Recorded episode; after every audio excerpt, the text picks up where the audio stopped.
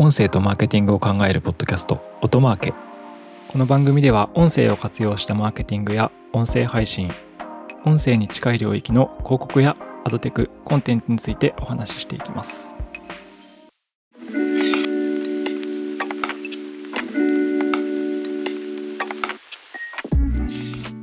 こんにちは、音なるの八木大輔です。今回は市場考察編ということで、え定期的にいろんな市場レポートの解説をしてるんですけども、え米国の最新のポッドキャストの市場レポートについて解説をしていきたいと思います。で、2023年の5月11日にですね、最新のポッドキャストの広告市場のレポートがアメリカの広告協議会から出ていましたので、こちらの解説をしていきたいなというふうに思います。そうですね。レポートとしては、え US Podcast Advertising Revenue Study という形でで、20ページぐらいのスライドにまとめられています。で今日はですね、日本のポッドキャストの市場レポートを英語で読んでる暇がない、えビジネスマンと広告業界の方々、メディア業界の方々の代わりに、私がこれの、え解説をしていきたいと思います。このレポートには2022年通年のポッドキャスト市場、広告市場の数値が書かれているんですけども、最新のデータとしてですね、前年と比較すると、2021年通年と比較すると26%の成長でしたという形です。で結論から言うと、まあ、これは非常に伸びています。前年26%ですね。で、後でお話しするんですけど、なんでこれが非常に伸びているかというと、アメリカのデジタル広告全体の前年成長率が11%だったんですね。11%。で、11%しかデジタル広告全体が伸びていないのに、ポッドキャストは26%伸びているということで、まあ、2倍以上の成長率だったという形になります。で、このレポート、まあ、ポッドキャストにだけフォーカスして書かれてるんですけど、まあ、なぜ増えているのかということで、えー、非常に面白いことが書いてあったので、まず冒頭で増えている理由を3点、えー、紹介していきたいなと思います。これ書かれていることですね。はい、えー、アメリカのポッドキャスト市場は伸びてますが、なぜ伸びているのか。はい、1点目。そう、拡大、多様化して、えー、滞在時間を増やし続けるリスナー層。ニッチな興味に合致した本物のコンテンツを求めていると。それによってリスナーが増え続けてますということが書かれています。はい。まあ、ちょっといろいろ言ったんですけど、まとめると、コンテンツ多様化しててリスナー増えてますよっていうことですね。で、もう一個これ関連するの2個目の話をします。2個目は、えー、ポッドキャスト制作者は消費者の需要に応え、ますます個性的で魅力的なコンテンツを制作していると。作り手も個性的で魅力的なコンテンツを消費者の多様な需要に対して個性的なコンテンツを作っていると。これ2点目。で、まあこれ3点目っていうか、今のなんかあれですね、数学の証明みたいな話ですけど、リスナーが増えて、えー、個性的なコンテンツ配信者が増えている。ので、結果、複数の広告カテゴリーにおいて、既存及び新規の広告主が広告費を増やしているという形です。後で、広告ジャンルとか、広告コンテンツの話、どんな番組のジャンルが増えているのかって話も出てくるんですけど、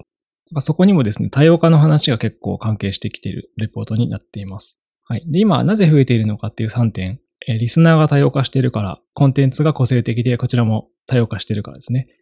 そして、その結果、広告カテゴリーの新規と既存の広告費が、広告費広告分子が増えているということを言いました。でですね、これを聞いて私思い浮かべる言葉があって、なんか Spotify がですね、昨年ぐらいですかね、昨年か今年に出してた、あの、ポッドキャストを解説する、こう、資料があってですね、それでいい言葉が使われたんですね。ポッドキャストは、まあ、ニッチの海だと。ニッチの海。ポッドキャストコンテンツっていうのはありとあらゆるニッチコンテンツの海であると思う。そうですね。いろんなものをザバザバとですね、ニッチなコンテンツが大量に浮かんでいるようなものであるということを、Spotify のとある資料に書かれてて、すごいいい言葉だなって思いました。あの、うちの社内のメンバーもですね、これすごい言い表してますよね、なんていうことを言ってたんですけど、この2022年のポッドキャスト広告市場が伸びた理由がまさにこれだなというふうに私は感じました。そう、1点目はニッチなコンテンツで多様化を続けてますと。本当になんかマニアックなことでもラジオ、音声コンテンツができてしまうというようなこと。それによって、そういうリスナーが求めている、例えばわかんないですけど、ペットとか、わかんないですけど、ビールとか、なんかありとあらゆるジャンルでニッチなコンテンツが生まれてますし、リスナーが増えているという観点で結果広告費が増えているとということが書かれています。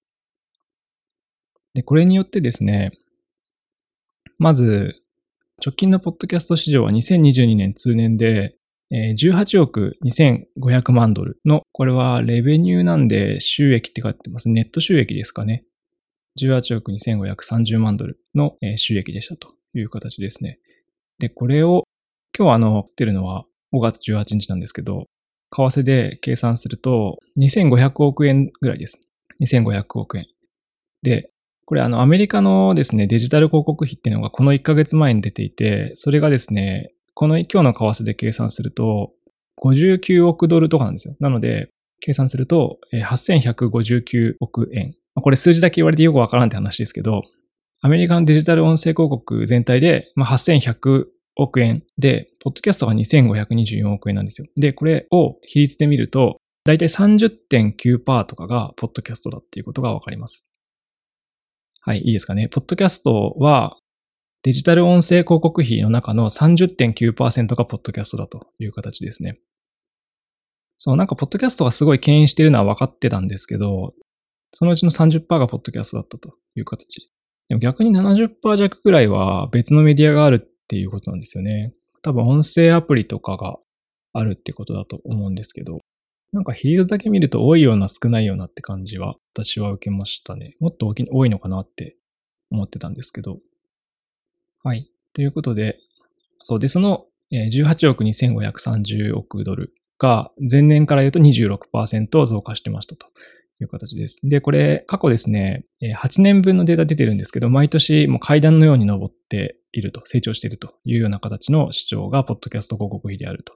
いう形です。はい。ということで、2022年は18億2530億ドル、日本円にすると2500億円ですね、の、えー、市場がポッドキャストの市場だったんですけど、この2500億円って日本のラジオ広告費の2倍以上あります。ポッドキャストだけで日本のラジオ広告費を超えてるという、あ、超えてるっていうか2倍あるっていうのがなかなか凄まじい市場であるなという形ですね。で、これ今、現状確定した数字だけを読み上げてるんですけど、なんか未来の予測も出てて、で、これもなかなかエグくてですね、今18億ドルっていうふうにお伝えしたんですけど、あとたった3年、2022年の今最新データで2025年にはさらに2倍に伸びて40億ドルっていうふうに予想されています。40億ドルなんで、日本円だと5500億円とかですね。すごいですね。5500億円ですかね。日本のラジオの5倍の規模の市場規模になる。で冷静に考えて3年ですからね。3年で、2022年から2025年で2倍以上伸びて、日本のラジオの5倍になるってすごい成長率だと思います。えぐいなっていうふうに思いますね。で、まあこれに関しては面白いことも書かれていて、なんでこれ収益拡大の原動力になるのかって観点で言うと、小さいカテゴリーからの広告主の出向が増えるからというふうに書かれています。えー、小カテゴリーの広告主が、まあ、現在でも全体の28%を占めていますという形です。これはなので、広告費の今現状の18億ドルの内訳なんですけど、そのニッチなカテゴリーがやっぱ多いっていうのが書いてるんですね。28%ニッチですと。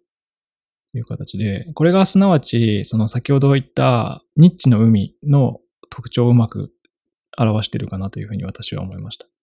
はい。で今現状の市場が伸びたところの背景のより具体的な話をしてるんですけど、その中の特徴としてもコロナ禍が明けたみたいな属性というか性質が結構出てまして、2018年以降初めてニュースっていうカテゴリーがですね、収益のトップジャンルじゃなくなりましたと。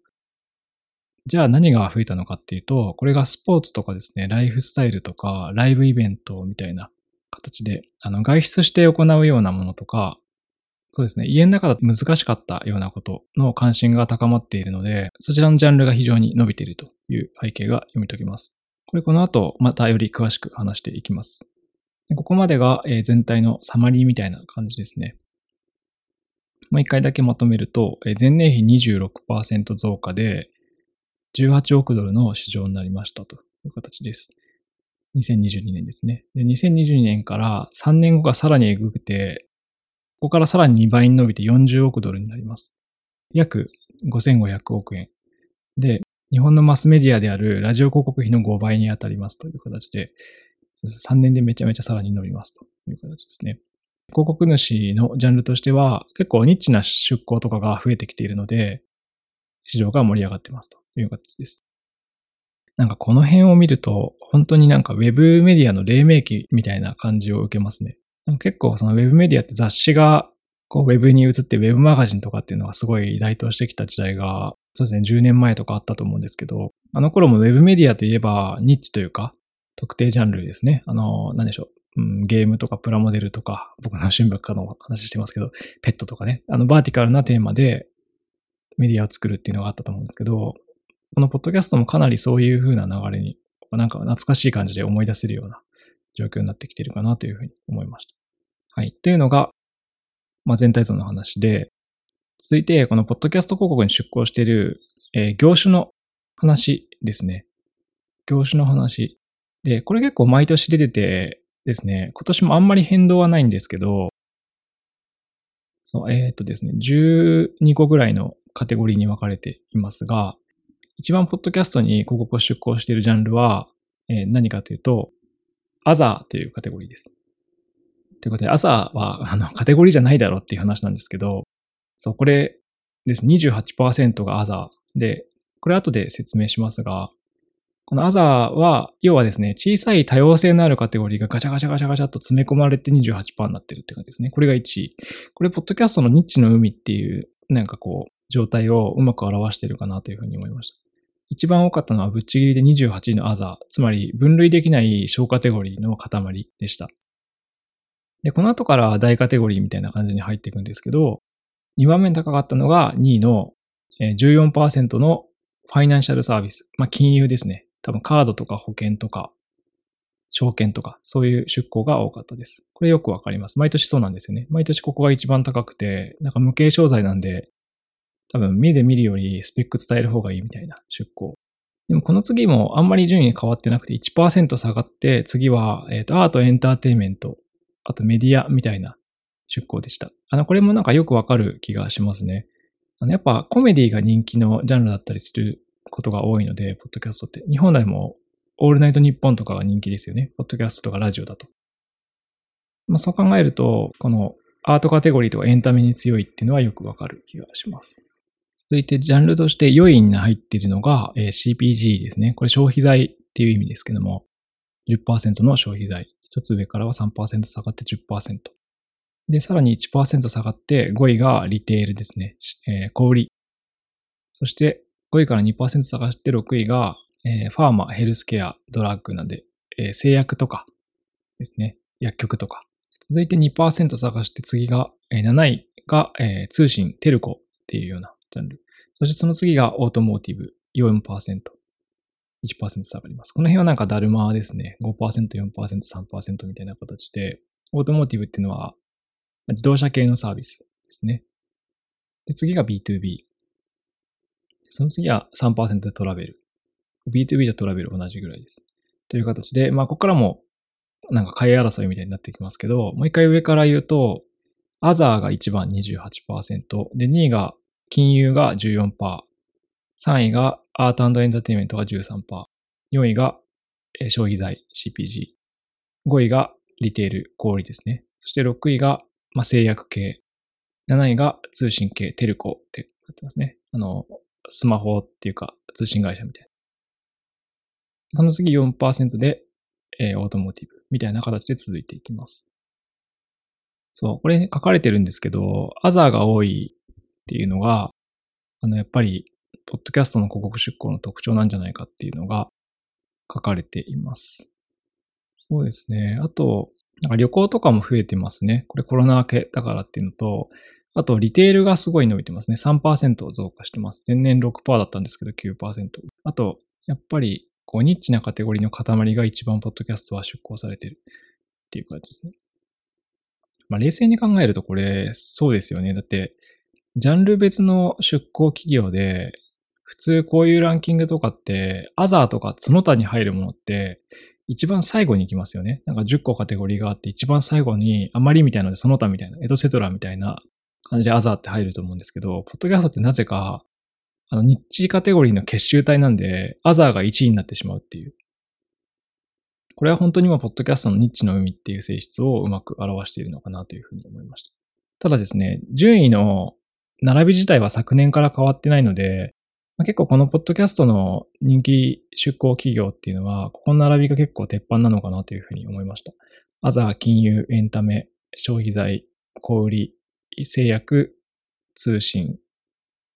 え自動車関連 B2B みたいな感じですね。はい。ということで、ここまでは割とこう出向の、まあ、広告主サイドの話と、その出向の事情を加味した市場の話をしてきました。で、ここまでが前半ということで、えー、後半はですね、何のじゃあ番組に出向されているのかだったり、最後の話で非常に興味深い話が出てるんですけど、ポッドキャスト広告のプログラマティックバイイング、まあ、運用型みたいなテーマが触れられているので、そのあたりを後半で話していきたいなというふうに思います。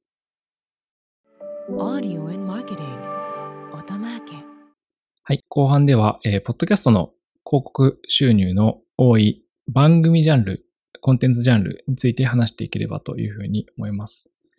はい。で、これ結構今年は大きな変化が起きていまして、まずですね、順位変動が起きています。2018年以降ですね、このポッドキャストの広告ジャンルで人気だったのはニュースだったんですよ。1位がずっとニュースが不動の1位だったんですけど、それがこの2022年のポッドキャストの広告出稿コンテンツジャンルの順位では、なんとニュース4位になってます。1位だったのに、すごい落ちちゃいましたと。で、このニュースを抜いた上位3位は何なのかっていう話なんですけど、上位3位はスポーツが1位でした。15%。そして2位が14%。これはカルチャー、社会みたいなテーマですね。社会文化みたいな感じのテーマ。結構私このテーマのちなみに番組好きです。14%。で、次、拮抗して2位と3位、拮抗というか2位と3位タイで、同率で14%でコメディが3位でした。という形ですね。コメディは毎年だいたい2位につけてるんですけど、これが3位になりまして、で、1位からもう一回言うと、スポーツ、あと、社会文化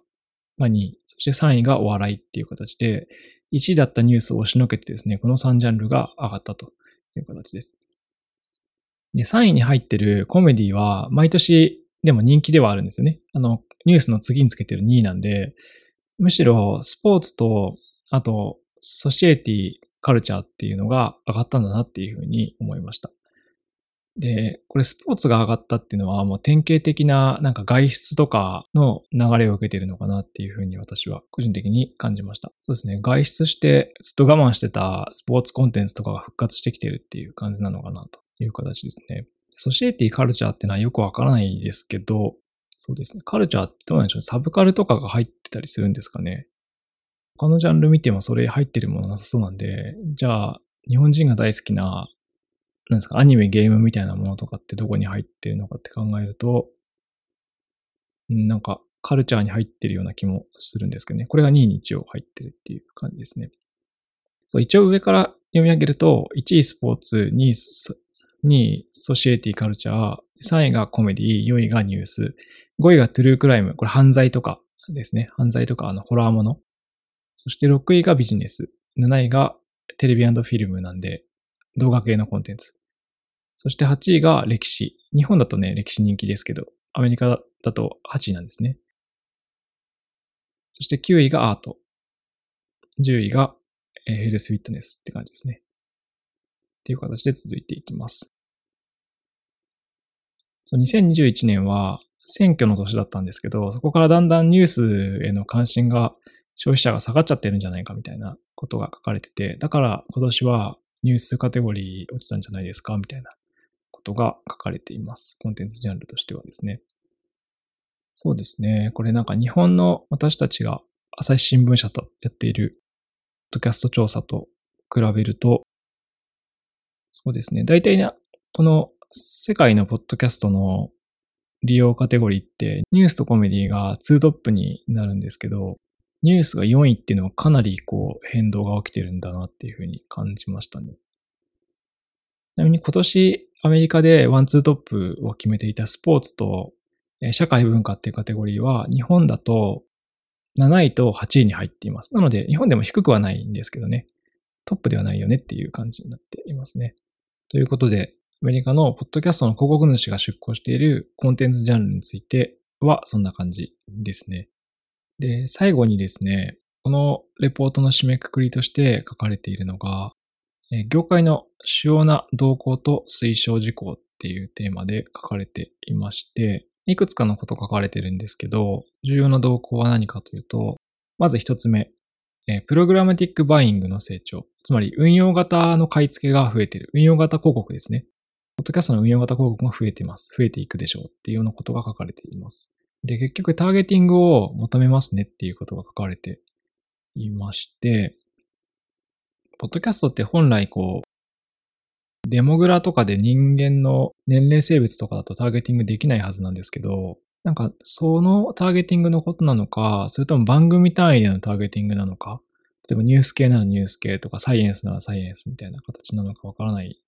ちょっとこの部分だとわかりづらいんですけど、入札型で買ってターゲティングして出稿しますみたいなのが、あの、増えているようです。で、動向その2、えー、ブランドセーフティの進歩っていうのが書かれてますね。ポッドキャスト広告は、これで昔のウェブもそうだったかもしれないですけど、こう、ブランドがですね、まあ、変な番組に出てないかみたいなこととか、あとは競合となんかバッティングするようなコンテンツに出稿されてないかみたいなことがですね、これも結構さっきと同じですね、ターゲッティングソリューションで除外できたりできてるっていう感じ。例えば、なんですけど、トヨタの話してるポッドキャストに、ホンダの CM は出ないようにするみたいなことの除外が結構テクノロジーでできるようになってるので、これアドテックプロバイダーが頑張ってるってことが書かれてるんですけど、それでブランド毀損になるような出稿を防げるようになりでいますねとなっていくでしょうというようなことが書かれています。これは確かにですね、Spotify の SPAN って言われる Spotify Podcast Ad Network っていうものがですね、アメリカだと始まってるんですけど、ここにはあのホワイトリストとかがあって、例えばこのコンテンツにはあの自動車業界の広告は入れないでくださいみたいな設定をしておくと、その入札型で買い付けがあってもですね、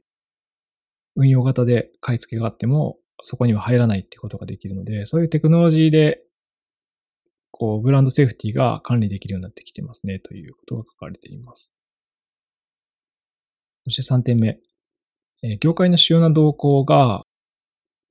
えアテンションエコノミーの台頭っていうことが書かれてるんですけど、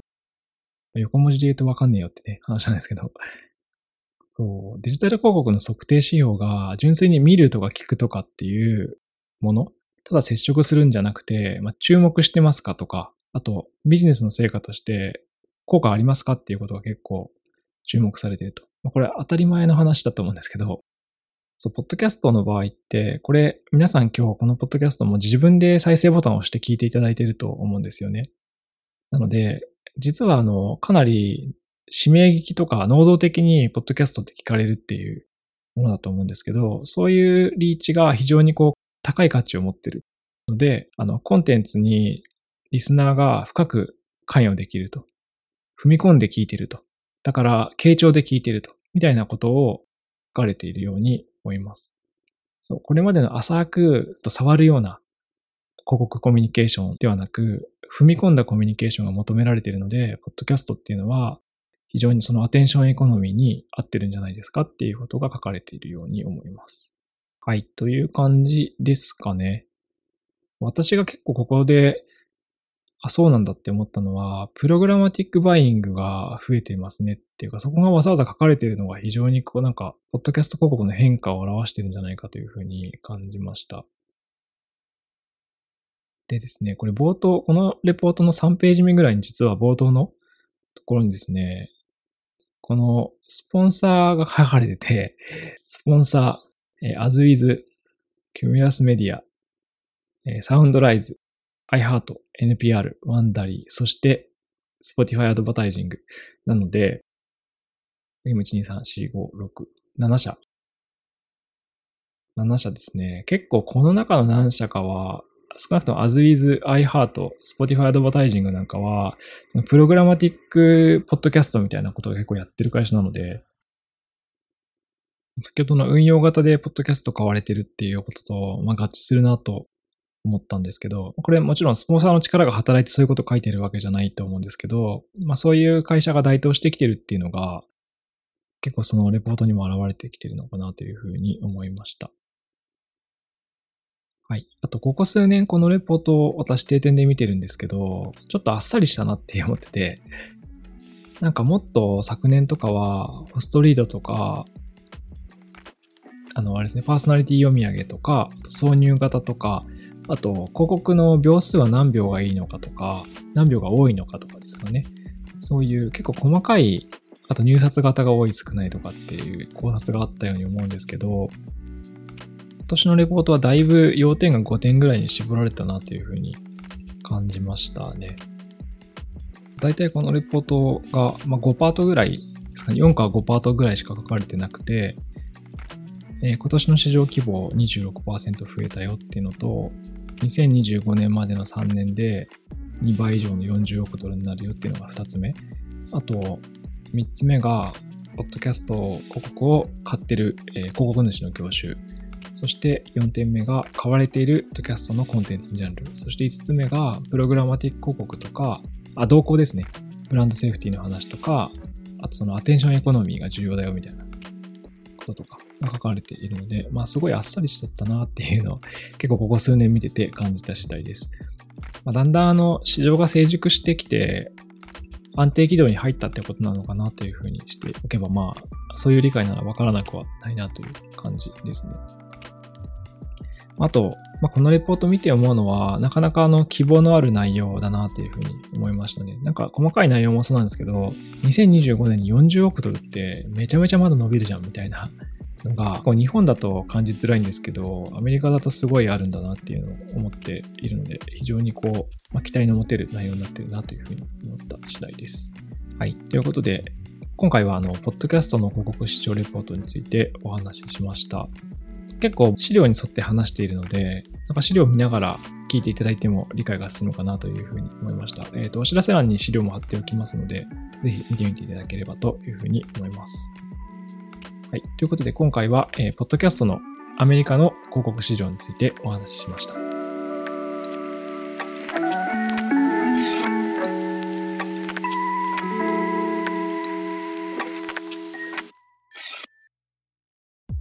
音声とマーケティングを考えるポッドキャスト、音マーケ。Apple Podcast や Spotify など、ポッドキャストのプラットフォームのフォローボタンを押して、ぜひ購読をしてみてください。定期的に有益な情報をお伝えできると思います。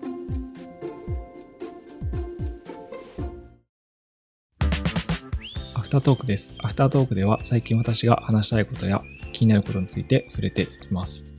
そうですね、本編結構長くなってしまったんで、いつもこのアフタートーク話すときに、私、自分のこう、1週間前の写真とかを見返して、どんなこと最近あったかなとか思ったり、いろいろこう思い出すようにしてるんですけど、今日はラーメンの話をしようかなと思ってまして、ラーメンの話ですね。皆さんラーメン好きですかね？ラーメンって美味しいんですよ。知ってました？我々最近オトナルのスラックのですね、愛すべきラーメンっていうチャンネルがあって、あの、社員もちろん全員入ってるわけじゃないんですけど、ラーメン好きのメンバーがですね、チャンネルに入っているんですね。食べたラーメンを上げていくっていう形のチャンネルなんですけど、最近結構戦争が起きてまして、あの、オトナルのラーメン戦争が起きてまして、そのラーメン戦争は、まあ、ラーメン二郎 VS 僕は個人的にはあの天一だと思ってるんですね。天一っていうのはラーメン天下一品なんですけど。で、うちのなんか社内はですね、まあ、ラーメン二郎派閥があると。ちょっと食べに来ましたっていう写真がこのラーメンチャンネルに上がってるんですよね。上がってるんですよ。で、このチャンネルラーメン二郎チャンネルになってますねみたいなことをあるメンバーがつぶやいてたんですけど、実は私だけですね、粛々と2023年に行ったラーメン天下一品の写真を粛々と上げてるんですね。一人でですね。で、多分ですね、数えると、私が2023年にラーメン天下一品に行った回数と、うちのメンバー数人が多分、その、ラーメン二郎に行った回数っていうのを比べても、私が一人でラーメン天下一品に行ってる回数の方が多いってことが、あの、明らかなので、何を言ってんだって話なんですけど、あの、うちの社内での愛すべきラーメンチャンネルのこのラーメン天下一品 VS ラーメン二郎チャンネルは私が一人でラーメン天下一品として戦ってるんですけど多分3、4人のメンバーよりも私が一人で天下一品に行ってる数の方が多いよっていう 話でした。今年に入って私天下一品ですね、写真12、13回行ってますね。そんな多くないですね。13回ってことは。月に2回だから、そんな多くないです。まだまだ天一へのあの忠誠心が足りないなって思うんですけどあの比較対象がラーメン二郎なんで、ラーメン二郎って豚の餌ですね、あれ。豚、あ、でもこれ怒られちゃうんですけど、私もラーメン二郎好きなんですけどね、あれなんか毎回食えないですよね。あの、最後に、そう、私はラーメン天下一品が大好きで、あの、このラーメンチャンネルだと、多分私一人でラーメン天下一品行ってる回数の方が、3、4人で二郎行ってる回数の合計値よりも多いんで、この戦いに勝ってるなって思うんですけど、私もあのラーメン二郎も好きでで、ラーメン二郎の思い出を話すと、武蔵小杉っていうですね、あの、多摩川のほとりにある神奈川と東京の境目の町があるんですけど、そこにラーメン二郎が昔あってですね、武蔵小杉店っていうのがあってですね、で、その、その店の、ま思い出の話をしますが、ラーメン二郎ってなぜか店員にキレられるんですよね。これ行ったことある人いますかね で、あの、ラーメン二郎でですね、大盛りを頼むと、店員が、お客さん、うちの大盛りの量知ってますか？って言われて、あの、大盛り買ったのに、あ、じゃあやめますって言わさせられるみたいなのがあると。で、武蔵小杉店もそうだったんですよね。で、武蔵小杉店の思い出は、あの、311って東日本大震災が起きた日に、私、あの、当時、武蔵小杉に住んでたんですよね。武蔵小杉に住んでまして、で、あの、夕方に地震が起きて、なんとか仕事終わってですね、自宅に帰って、で、自宅の近くに、まあ、スーパーとかコンビニとかって商品がなかなか売り切れてたりとか、なんかすごい不安定な状況で、ご飯どうしようかなって思った時に、311の時にまともに行けた飲食店がラーメン二郎で、ラーメン二郎やってたんですよ。ラーメン二郎やってたんで、あの、311の時にも何事もなかったようにラーメン二郎を食べるっていうのがよく覚えてますね。その武蔵小杉店はですね、なんか面白いオチがあって、なんかある時期に、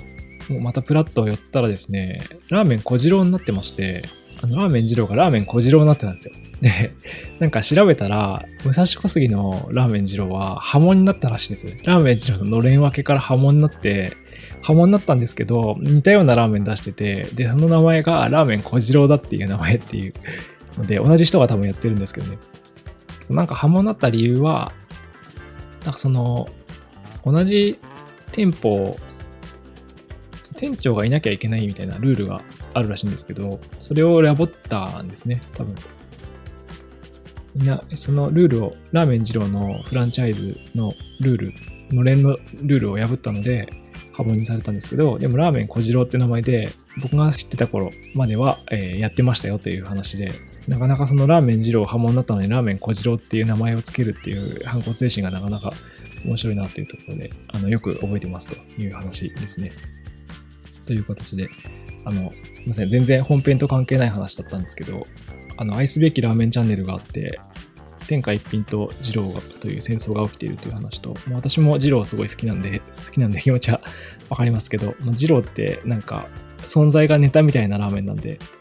なんかいろんな楽しみ方があるなというふうなことを改めて思ったという感じです。はい。今回は全然、あの、アフタートークはためにならなかったんですが、共感者多い回だったような気がします。美味しいラーメンがあったらぜひ教えてください。はい。ということで、今回のアフタートークは以上です。